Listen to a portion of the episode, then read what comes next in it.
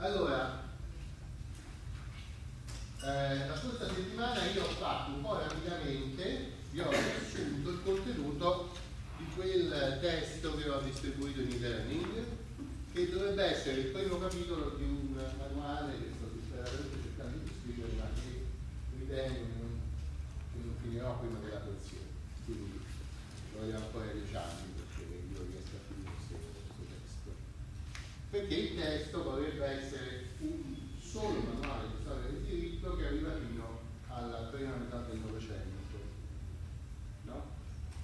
E io invece ho scritto solo quello e poi l'altro che vi ho messo per questa settimana. Quindi siamo molto lontani diciamo arriviamo a 600-700 dopo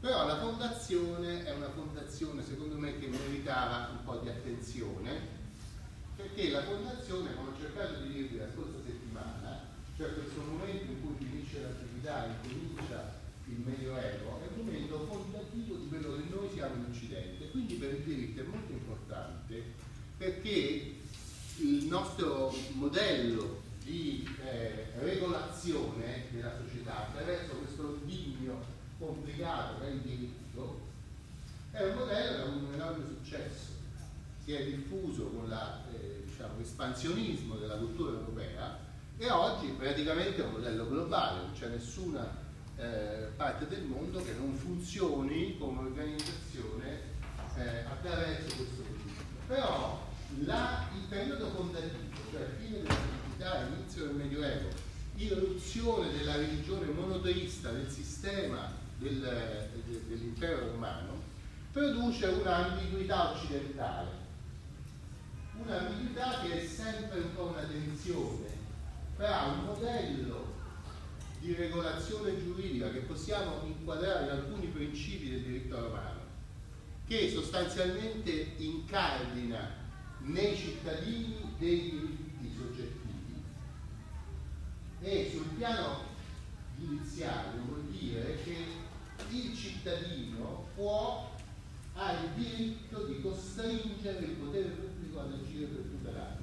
Perché la legge, la lex, ha un contenuto fondamentale. Tutte le leggi romane, quelle famose leggi, hanno sempre un contenuto, conferiscono un'azio a un cittadino che è definito, la cui situazione è definita dalla legge.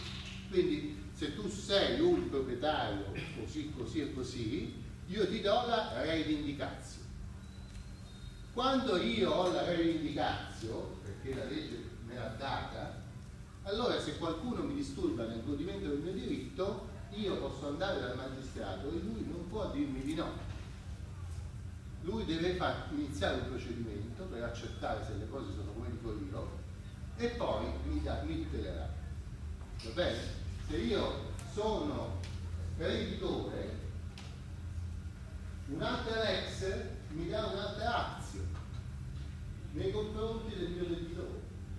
E allora di nuovo il magistrato che stava lì tranquillo non può non rispondere a questa. Allora il diritto romano ha questa caratteristica di conferire al cittadino un potere che è più forte del potere pubblico, perché il potere pubblico deve in qualche modo obbedire al potere del privato.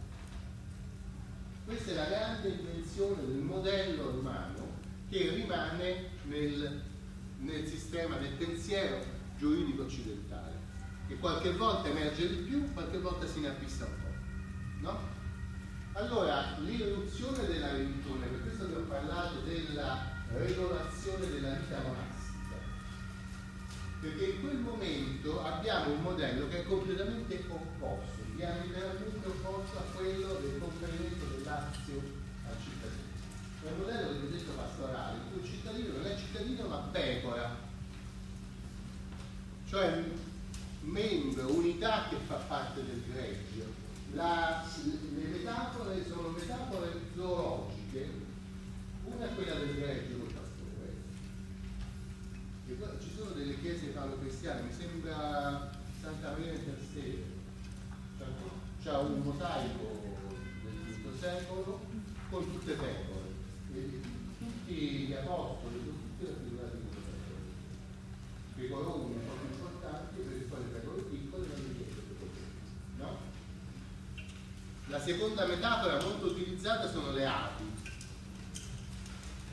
Le, anche nelle api c'è questo tipo di società che dall'attività ovviamente tutti avete osservato, in cui la singola ape non conta niente, quello che conta è l'alveare e la perugina che è quella per la quale tutte le api sono disposte subito a morire, perché il bene comune è il bene dell'alveare, non delle singole api. No? Quindi questi modelli, questi modelli in cui l'individuo sparisce, sono modelli che si introducono nel sistema eh, attraverso una certa interpretazione del monoteismo cristiano. Poi vedremo più avanti che in realtà da questa invece radice cristiana, della teologia cristiana, nasce anche un altro modo di concepire i diritti soggettivi come diritti umani, cioè svincolati dall'idea processuale dell'azio che era stata l'idea romana. Allora ecco perché io insisto su queste fondazioni, perché poi anche quando arriviamo all'Ottocento, al Novecento, in fondo questa ambiguità occidentale riappare. Eh, lo Stato liberale, individualista dell'Ottocento cede in passo all'inizio del Novecento invece alcune visioni totalitarie, sono state chiamate, che sono le visioni in cui ancora una volta l'individuo non è importante, ci si sacrifica per la patria o per il partito, per esempio, perché l'importante è l'idea e non eh, il singolo individuo. Quindi i diritti soggettivi incominciano a svanire. E di nuovo si fa strada una volta che sia un'area pastorale, cioè qualcuno, un leader, per esempio, si occupa del bene di tutti. No? E per il bene di tutti può anche togliere di mezzo qualcuno che dà fastidio all'equilibrio di questo gruppo che è il gruppo eh, sociale.